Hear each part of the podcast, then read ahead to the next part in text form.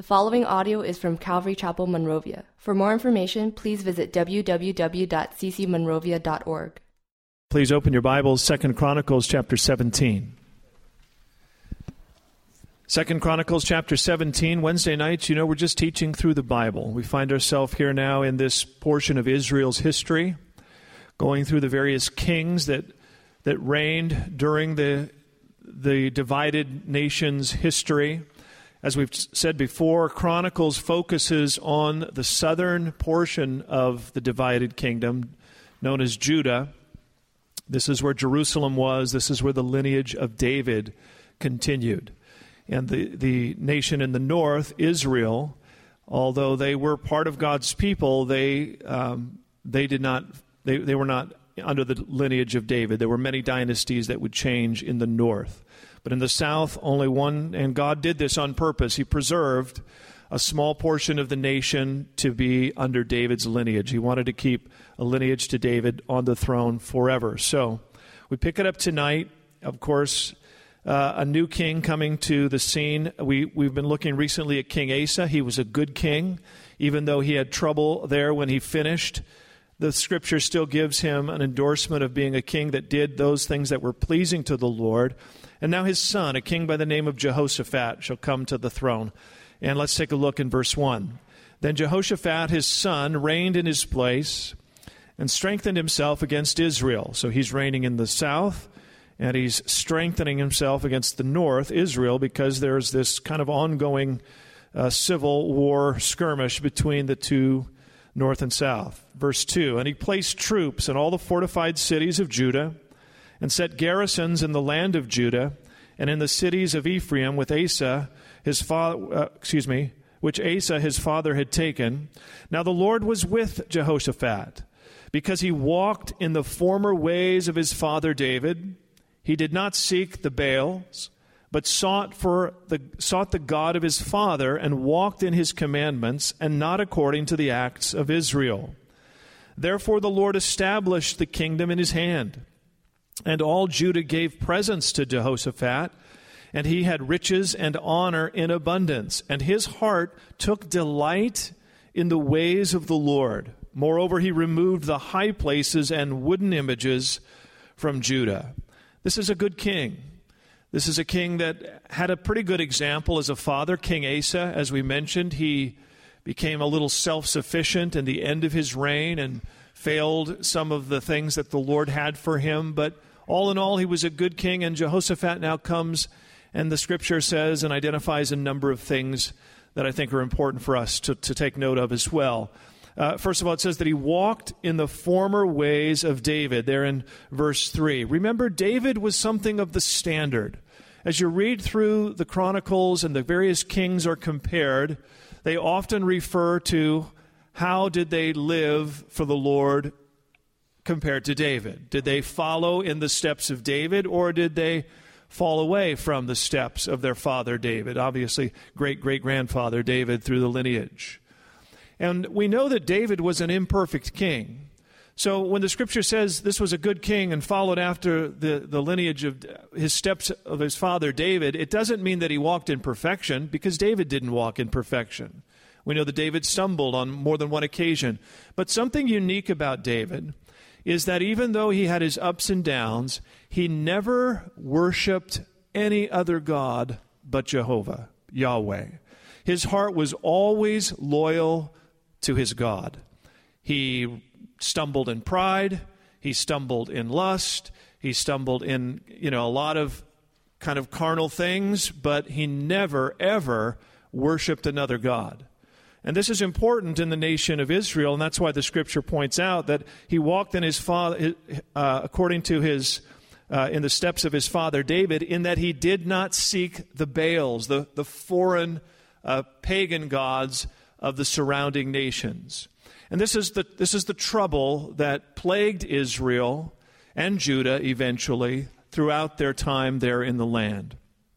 They would continue to worship the Lord but they would also incorporate the worship of the pagan nations around them. And this became something that they kind of tried to mix together. They still worshiped God, and that's why it's confusing. Sometimes you read through these stories, and here they're, they're worshiping God, they're offering sacrifices, but then God's not happy because they're also worshiping the false gods. Baal was a fertility god, a god of, they, they believed that the, the god that controlled the weather and helped bless the land. They, they worked, uh, worshiped the Ashtoreth, which was a, a fertility goddess, and it, it involved a lot of sexual immorality in its practice. And so there was this kind of carnal appeal uh, within the, the worshiping of these foreign gods. And many of, many of the people of Israel, they incorporated this into their faith. And that's not the case of Jehoshaphat. That was never the case of David. David was never plagued with worshiping foreign gods. He was plagued with his own sinful carnal ways, but he always worshiped the one true God, and always his heart always returned to the Lord, his God. And this is the case of Jehoshaphat. And it's it's not like we can imagine this in our own time, you know, because typically we don't have these little foreign gods or these pagan practices incorporated even in our secular culture.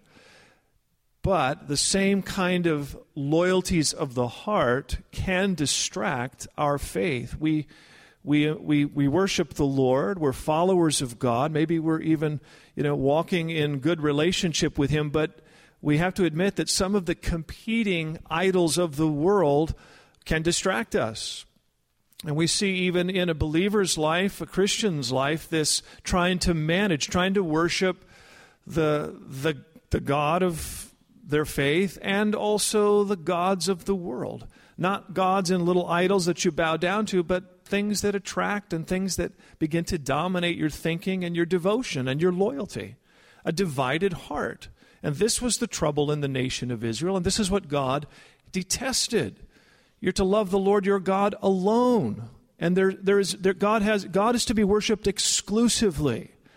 And as Jesus would call his disciples, and let's just bring this right up into the New Testament, into our understanding, that some of the harshest things that Jesus said were concerning discipleship. We're going to look at some of that here, but I don't want to get ahead of myself. But, but some of the things that are hard to even, wow, Jesus, that seems really strong. It is strong. It's intended to be strong. Because it, when it becomes to the wor- comes to the worship of your heart, the devotion of your life, the first love of your life, God can have no rival. God can have no competition. He is to be worshiped and devoted to exclusively. And this is the trouble that was taking place in Israel. This is the trouble that was taking place also in Judah, but not under Jehoshaphat. His heart followed after the Lord exclusively as his father David did. David would write this in Psalm 86:10, "For you are great and do wondrous things; you alone are God." David never forgot that. That's something to keep exclusive in our hearts as well. No divided loyalties. The other thing that it says concerning Jehoshaphat, not that he, only that he walked in the ways of David, but that he sought the Lord God of his father, verse 4. And what that looked like was he walked in his commandments, not according to the acts of Israel. This is a king that was obedient to God. He walked in the laws of the Lord. It's one thing to say you're loyal, it's another thing to live a life that is loyal. And that's the ultimate manifestation of faithfulness of your faith is how you're living. What's it look like? Is it bearing fruit in your life? Are you actually demonstrating a heart that is loyal to God? Jesus said, If you love me, you'll obey me. You'll follow my commandments. You'll do the things that I say. So, this is a king that, that was loyal to the Lord. This is a king that was obedient to the Lord, not like the, according to the acts of Israel. He wasn't falling into the, into the plague of disobedience like his neighbors in the north. And, and it says also that his heart took delight in the ways of the Lord. There in verse 6. So, just a number of heart things about Jehoshaphat that we can draw from. He walked according to his father David in that he was loyal. He walked after the Lord in that he obeyed his commandments. And it says that he took delight in the ways of the Lord, so much so that he removed the false places and false idols. His delight was in the Lord. And I, I, I want to remind you that our following the Lord although God is very, um, wants to be exclusive, and there is no compromise, there is also a great delight and a great blessing when you make the Lord the Lord of your life. You know, we think that, you know, if, if we can have other things included in the, the idol of our heart, that somehow we can manage it and we'll find even we'll find the balance. We'll really be happy. We can have it all. We can have it on both both ways. But really it ends in misery it ends in discouragement it ends in, in uh, confusion and, and, and what god is saying look if you'll follow if you'll put me first if you'll keep me at, at the at the very uh, center of your heart and devotion you'll be blessed you'll find joy you'll find peace we're created for this and this, this king took delight in the ways of the Lord. So hold your place there. And I told you I wanted to talk a little bit about Jesus' words concerning discipleship. Turn with me to Luke chapter 14. I'm sorry I didn't get these for you on the overhead tonight. Just have to turn your Bibles the old fashioned way. Let's hear some pages turning. Luke 14, or your or your fingers moving across your iPad or phone, however you're tracking with us tonight. Luke 14. We'll be coming back to Second Chronicles. But as I mentioned, some of the hardest things that Jesus said were, were regarding discipleship and this, this kind of no compromise, exclusive devotion to God. Verse 25 of Luke 14.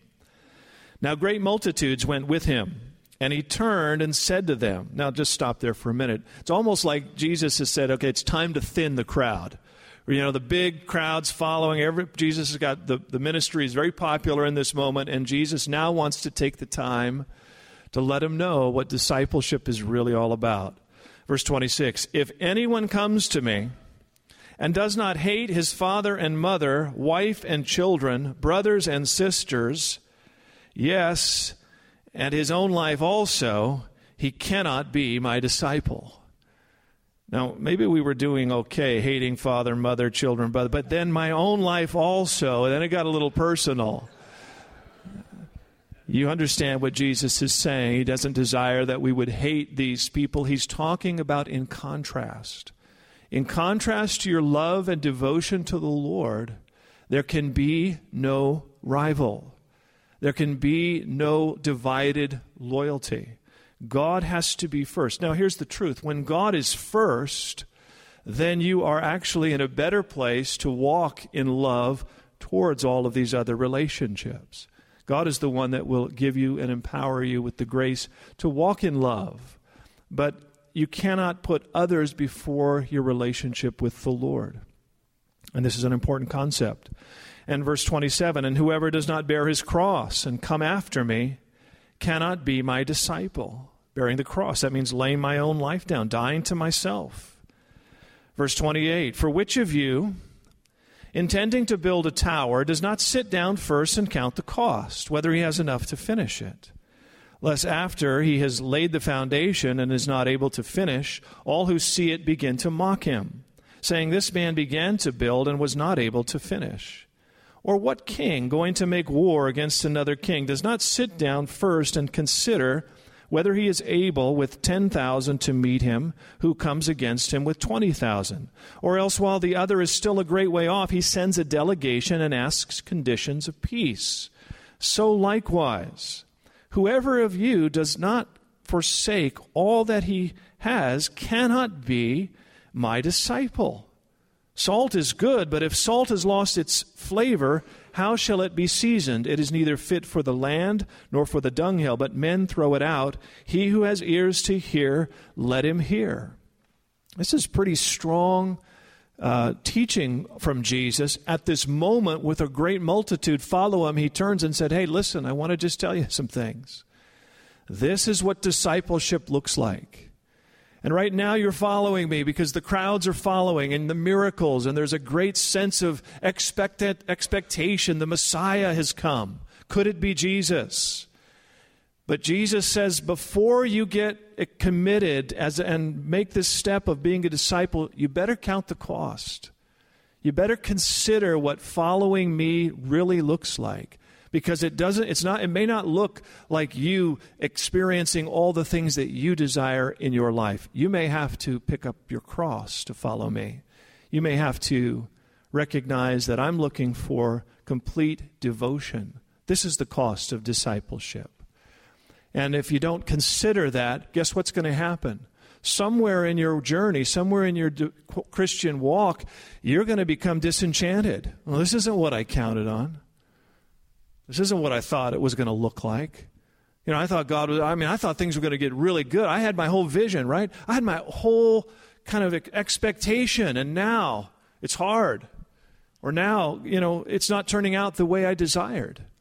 And so Jesus is saying, look, to follow me. And now God encourages us to follow. This is, this is the, the true place of life and peace and joy, but it's not without complete devotion and complete exclusive first love of your heart. There can be no rival, there can be no competition for your love for God and your commitment to Christ. Salt is good, but if it loses its flavor, how shall it be seasoned? There are some things that God desires. Salt is preserving, salt is flavorful, has impact. But listen, if your life becomes disenchanted along the way and your walk with the Lord begins to fade, what, of what use is it? Of what impact does it now have in the kingdom and the things of God? All right, back to Second Chronicles. We see Jehoshaphat, we see one of the commendations of Scripture is that he was like his father David. This was an exclusive man devoted to God and God alone. But he's more than that. He's more than just a uh, just personal devotion. He's going to become significant in impacting his people. Verse 7 back in Second Chronicles 19. Is that where I am 19? 17. Sorry, sorry. Also in the third year of his reign, he sent his leaders Ben Hail, Obadiah, Zechariah, Nathaniel, and Micaiah to teach the cities of Judah. Interesting. And with them he sent Levites, Shemaiah, Nathan, Nethaniah, Zebediah, okay, and some more names, uh, the, and Jehoram the priest. Verse 9. So they taught in Judah and had the book of the law with them. They went throughout all the cities of Judah and taught the people.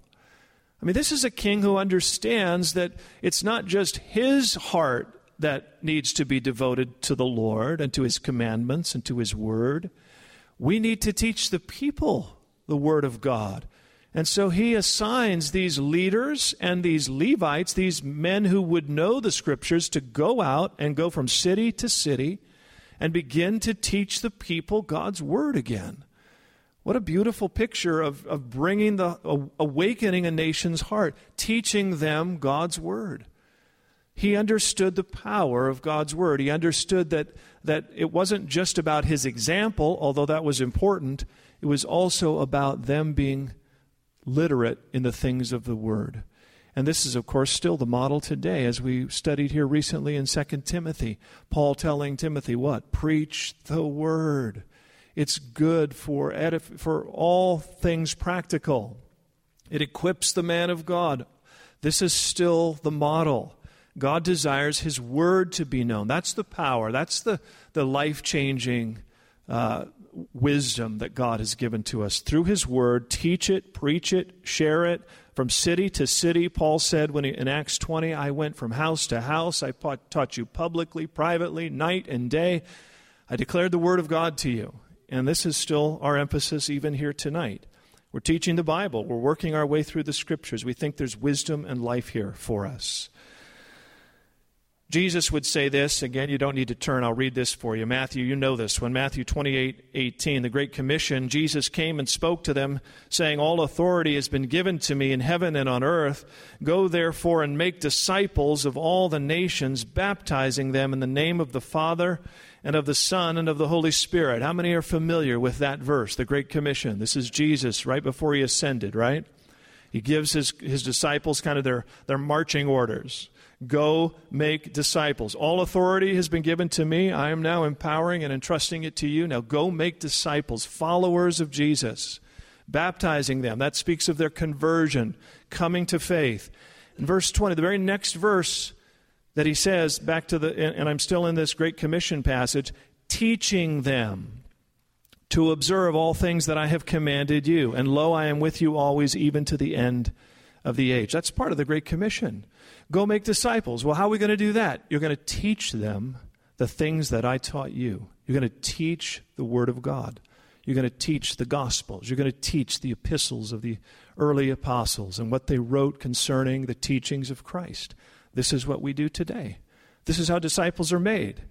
You teach the Word of God. They come to faith, they're baptized, conversion takes place, and then God's Word is taught, and they become disciples, followers of Christ. Are you teaching anyone today? Are you mentoring anyone today? Is there anyone in your life that you feel God has given to you to help disciple? Maybe a fellow believer, maybe somebody at work, that a colleague, maybe somebody in the family, maybe there's someone in your family. You have a special relationship. Maybe God has put that in place for you to be that disciple maker. You have opportunity to connect and bring people to Christ. Okay, back to Second Chronicles Pick it up with me, verse 10. This is kind of the result. So, this is a good king. He loves the Lord. He's following the Lord. He's teaching the nation. Verse 10 And the fear of the Lord fell on all the kingdoms of the lands that were around Judah, so that they did not make war against Jehoshaphat. And some of the Philistines brought Jehoshaphat presents and silver as tribute. And the Arabians brought him flocks, 7,700 rams and 7,700 male goats. So Jehoshaphat became increasingly powerful, and he built fortresses and storage cities in Judah. He had much property in the cities of Judah, and the men of war, mighty men of valor, were in Jerusalem. And then he goes on in the next verses. We won't take the name to read, the, we won't take the time, excuse me, to read the names and the numbers, but he begins to uh, itemize just the mighty men of valor that were raised up during his reign. And closing out the chapter, verse 19, these served the king, besides those the king put in the fortified cities throughout all of Judah. So we get this kind of overview of Jehoshaphat's reign.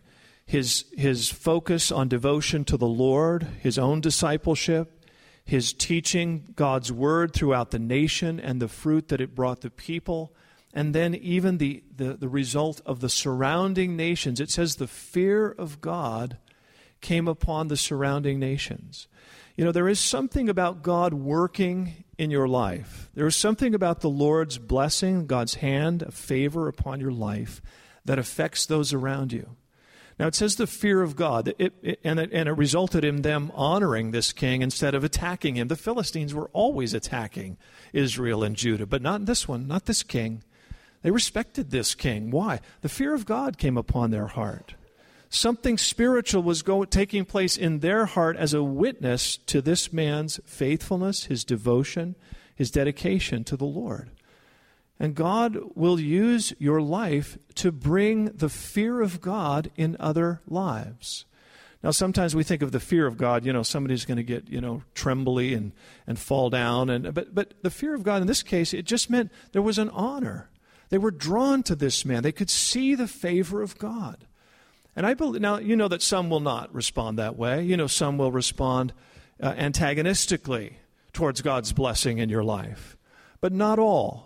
Some will see, and the fear of God, those that, whose hearts are open, the fear of God can draw them. You can be a light. You can, you can have, you can make an impact. You know, I remember when I was working in the business world, I didn't have a lot of opportunities to witness, to share the gospel and, and minister. On occasion, I did. But, but I did have occasion on, on several occasions to pray with people. There's something about prayer. People will always let you pray for them, almost always. I mean, it could be just the worst sinner in the company, and they go through something. Hey, can I pray for you? Oh, yeah, please, please. I need prayer. okay, come on, sit down. Let's pray. But you know, there were there were more there were several occasions where during that time of prayer, I mean the Holy Spirit was just on them.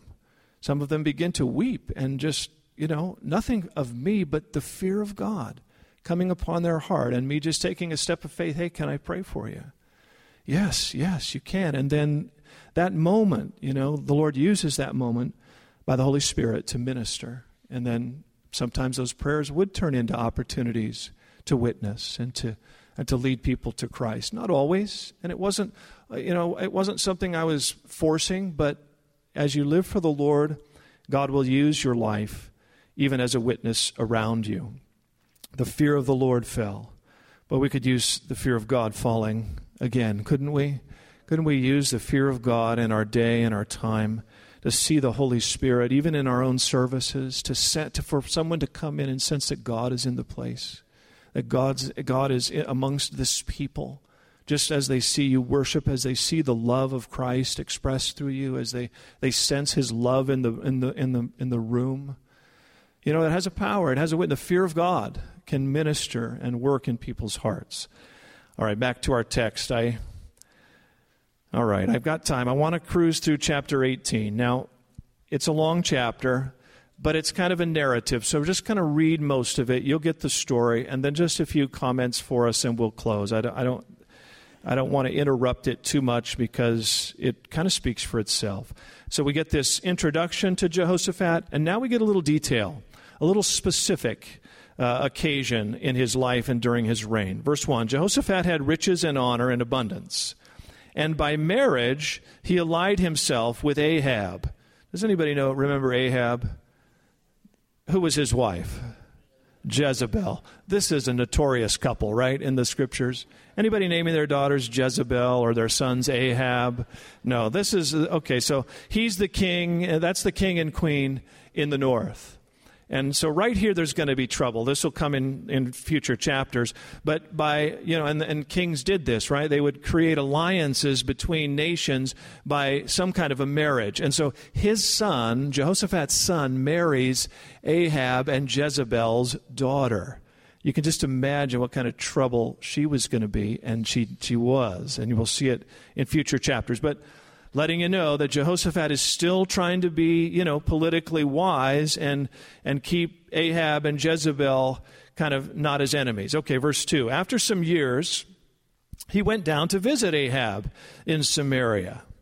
And Ahab killed sheep and oxen in abundance for him, and the people who were with him, and persuaded him to go up uh, with him to Ramoth Gilead. So this is a kind of Jehoshaphat reaching out to his neighbors in the north, and Ahab is all about having him come. Verse 3 So Ahab, king of Israel, said to Jehoshaphat, king of Judah, Will you go with me against Ramoth Gilead? Will you help me fight my battles? And he answered him, I am as you are, and my people as your people. We will be with you in the war. What a bad move. But verse 4 Also Jehoshaphat said to the king of Israel, Please inquire for the word of the Lord today. Okay, I'll go with you, Ahab, but let's get a prophet to make sure God is going to be with us in this venture. Verse 5. Then the king of Israel gathered the prophets together, 400 men, and said to them, Wow, 400 prophets, just handy, available for him. Shall we go to war against Ramoth Gilead, or shall I refrain? So they said, Go up, for God will deliver it into the king's hand. But Jehoshaphat said, Is there not still a prophet of the Lord here? That we may inquire of him? You're starting to get the picture. Ahab's got a bunch of prophets ready to prophesy, right? Oh, sure. You need some. You need some prophecy. I got 400 guys here ready to go. Come on in, guys. Tell the show, tell Jehoshaphat what God wants us to do. Oh, go. God's with you. Jehoshaphat said, "Yeah. Is there is there anyone else that can come that we could hear from?" Verse 7. So the king of Israel said to Jehoshaphat, There is still one man by whom we may inquire of the Lord, but I hate him. I wonder why. because he never prophesies good concerning me, but always evil. He is Micaiah, the son of Imlah. And Jehoshaphat said, Let not the king say such things. In other words, hey, this man's a prophet of the Lord, be careful. Verse 8 Then the king of Israel called one of his officers and said, Bring Micaiah the son of Imlah quickly. The king of Israel and Jehoshaphat, king of Judah, clothed in their robes, sat each on his throne. You can kind of see the pageantry of this event. And they sat at a threshing floor at the entrance of the gate of Samaria, and all the prophets prophesied before them. And while they're waiting on Micaiah, these other prophets, they're just really getting into the prophecy ministry. Look at verse 10. Zedekiah, the son of Chenaanah, or Chenana, I'm not sure, uh, had made horns of iron for himself And he said, Thus says the Lord, with these you shall gore the Syrians until they are destroyed. I mean, he's giving visuals now, you know, really getting into it. And all the prophets prophesied so, saying, Go up to Ramoth Gilead and prosper, for the Lord will deliver it into the king's hand. All right, it reads kind of funny because we know the story. but you kind of you see how this Ahab had become so deceived in his mind that he, he, he just wanted people to prophesy the things he wanted to hear. This is not a sincere seeking. This is not really wanting to know what God would say. This is I wanted I'm I got my plans and I want God to or I want God to bless it and you know commend it. So I'll find those prophets, quote unquote, to come and tell me what I want to hear. And the one prophet, the true prophet as it turns out, he doesn't want to, he hates him. He doesn't want to hear anything because he's going to bring, he, he, oh, he's going to tell me the truth, which I don't want. So deceived, so blinded. And, but Jehoshaphat is aligning with this crazy man. Jehoshaphat is really in trouble here. He's a good king, he loves the Lord, but for whatever reasons, maybe political reasons, maybe even some sense of wanting to unify the nation, you know, these are God's people too right? Uh, kind of looking past the differences. Never mind his wife Jezebel is this terrible idolatress, putting to death the true prophets of God. Never mind this Ahab is a self centered, you know, ego driven king whose, you know, reputation is notorious. Maybe I can find, you know, and, and somehow he gets caught up. Ahab kind of blesses him with this great pageantry and will you go with me brother? Hey can we go as one? I'll go with you. He commits himself. The bible says don't be unequally yoked with unbelievers. The scripture in the new testament tells us as believers be careful in your relationships. Be careful in partnering up and aligning your life with someone who does not share your faith someone that is not godly minded now, this doesn't mean that we isolate and we kind of just, you know, become little closed society and we have no relationship or friendships outside of the church or other fellow believers. But it does mean that we are mindful and careful of those relationships. It's one thing to go into a relationship looking to be a light, looking to win someone to faith, looking to love them and demonstrate the love of Christ. It's another thing to get caught up in their life and want to be, you know, kind of enjoying their compromise too. Well, after all, we got to be we got to relate, we got to be friend and be careful. It's a dangerous place and Jehoshaphat finds himself compromised here. He's tempted to find some common ground but he ends up in committing himself to battle and all of these false prophets around him. Okay, so the true prophet's getting ready to come. Verse 12.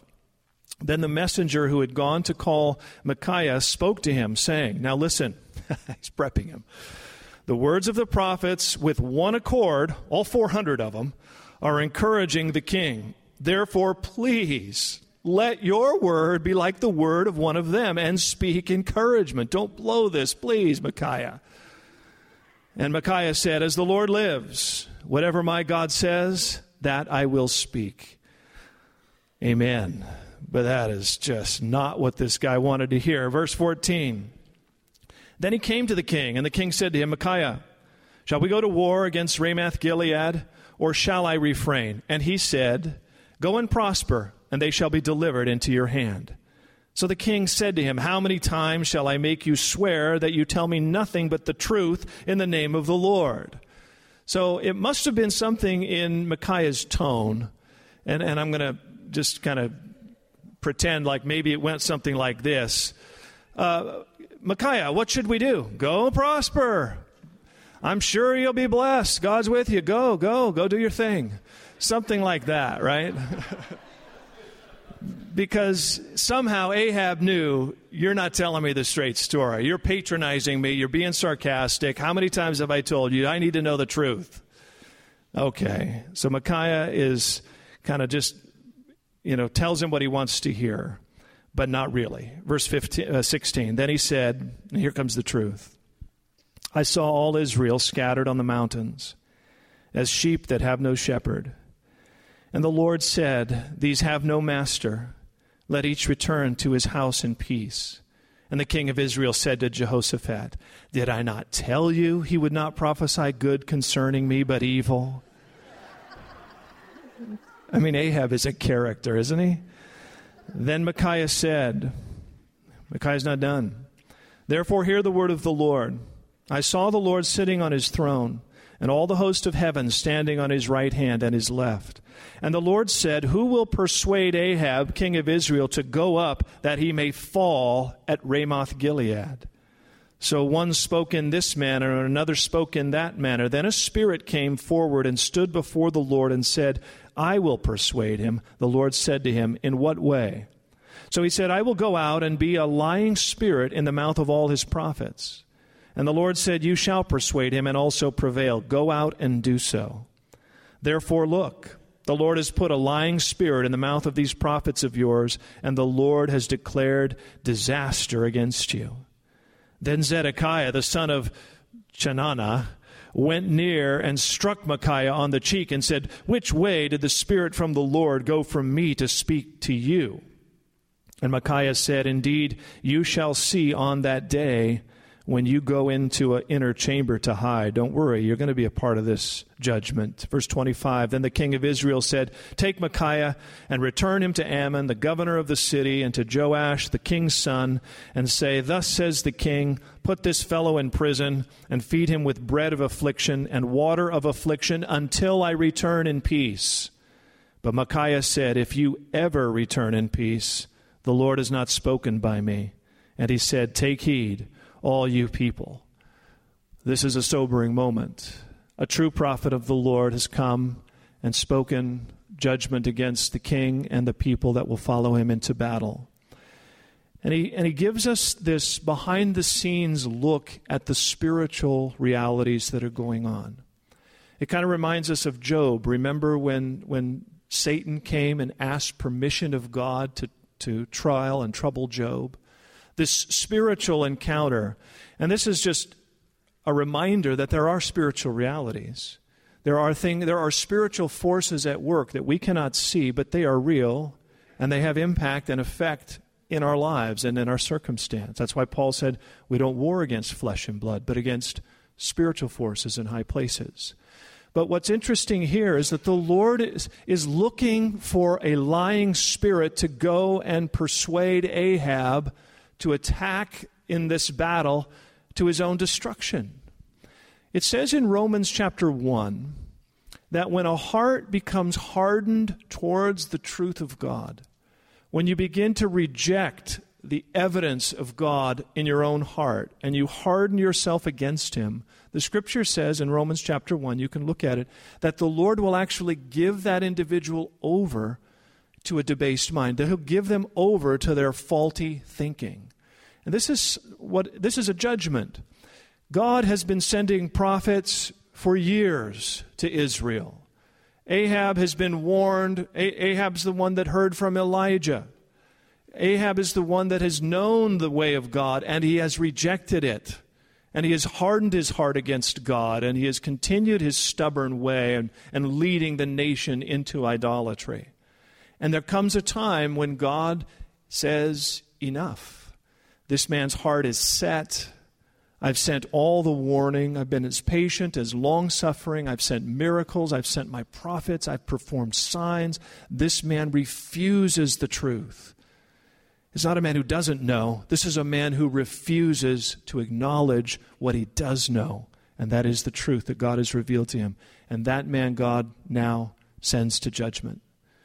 And so, this warning of those that would resist even truth, spiritual truth. And it, and it comes right into the New Testament, Romans chapter 1.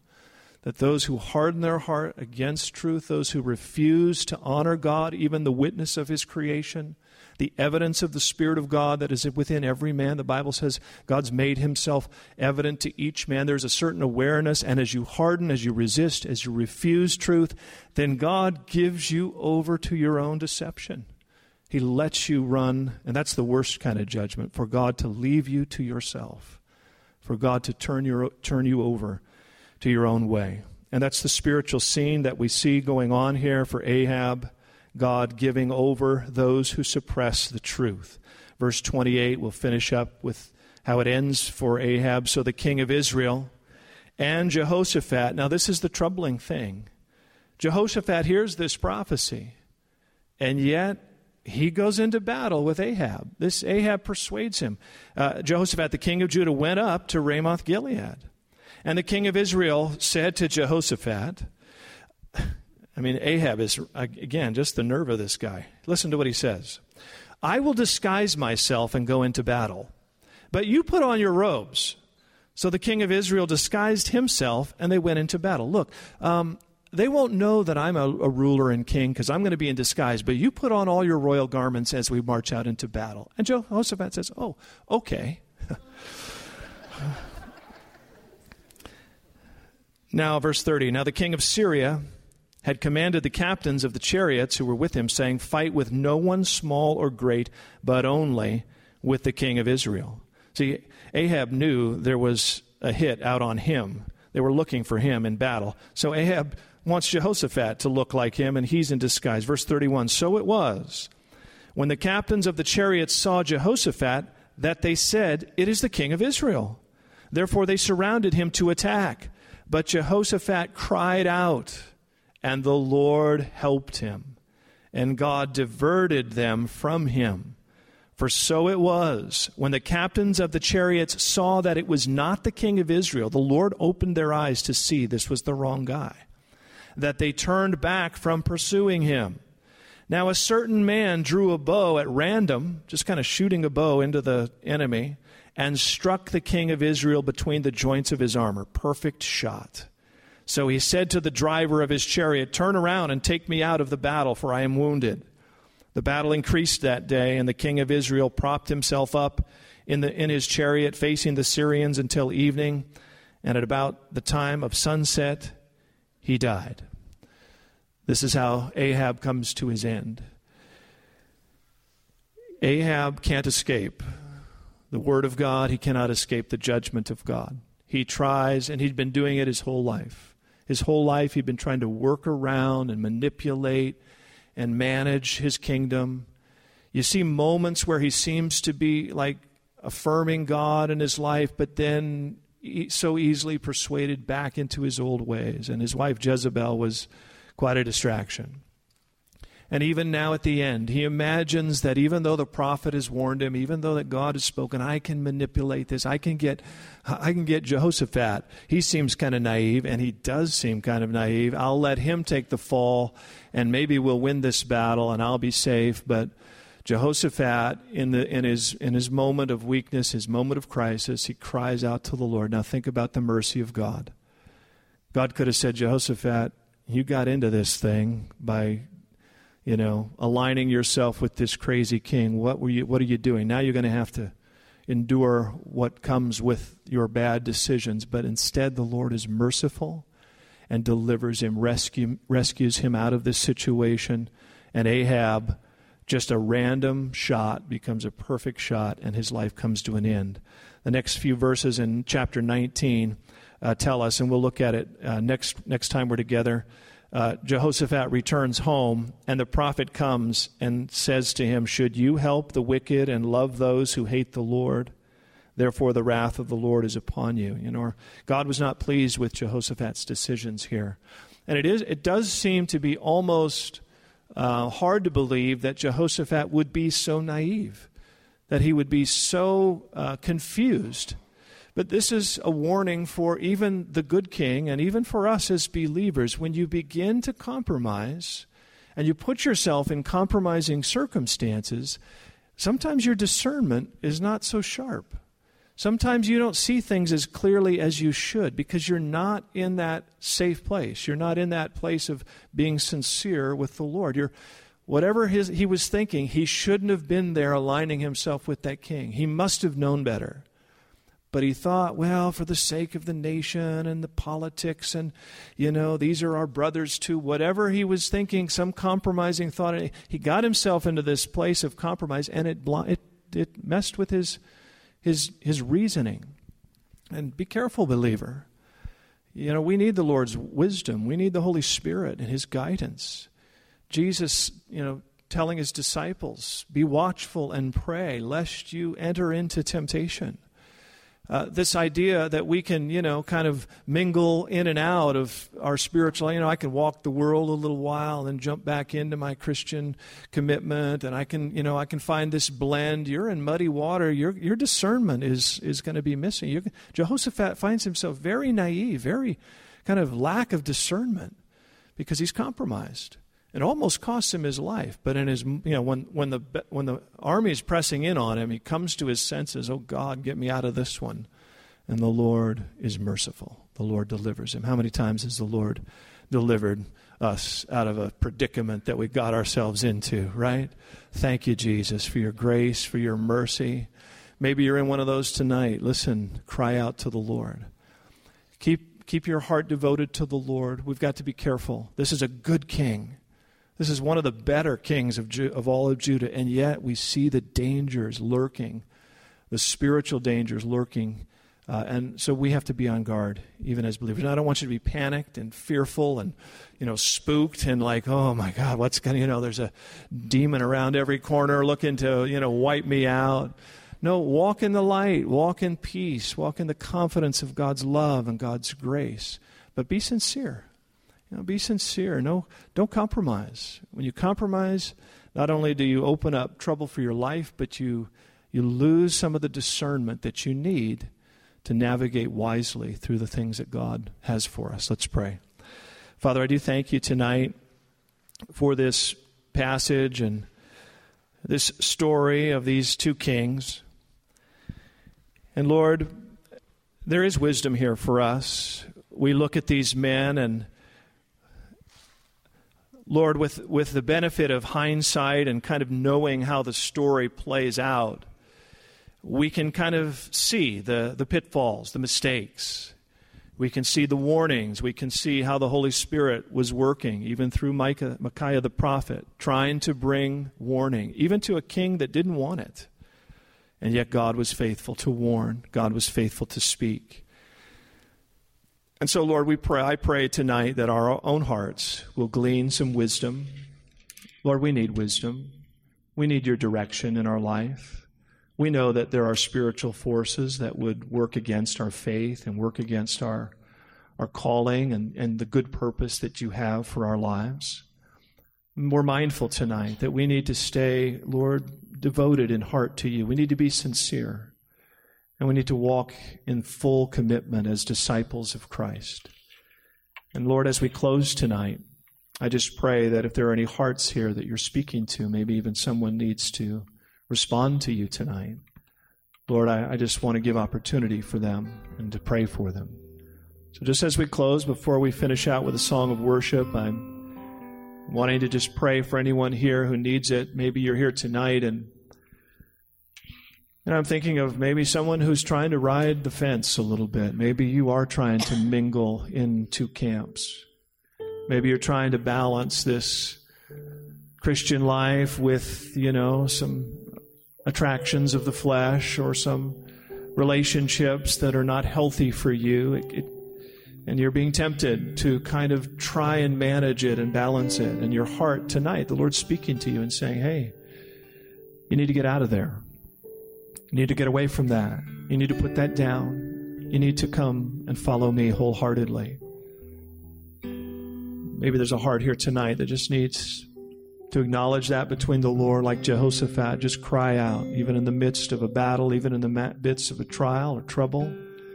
Let the Lord bring mercy and grace and rescue you from whatever situation you may find yourself in tonight.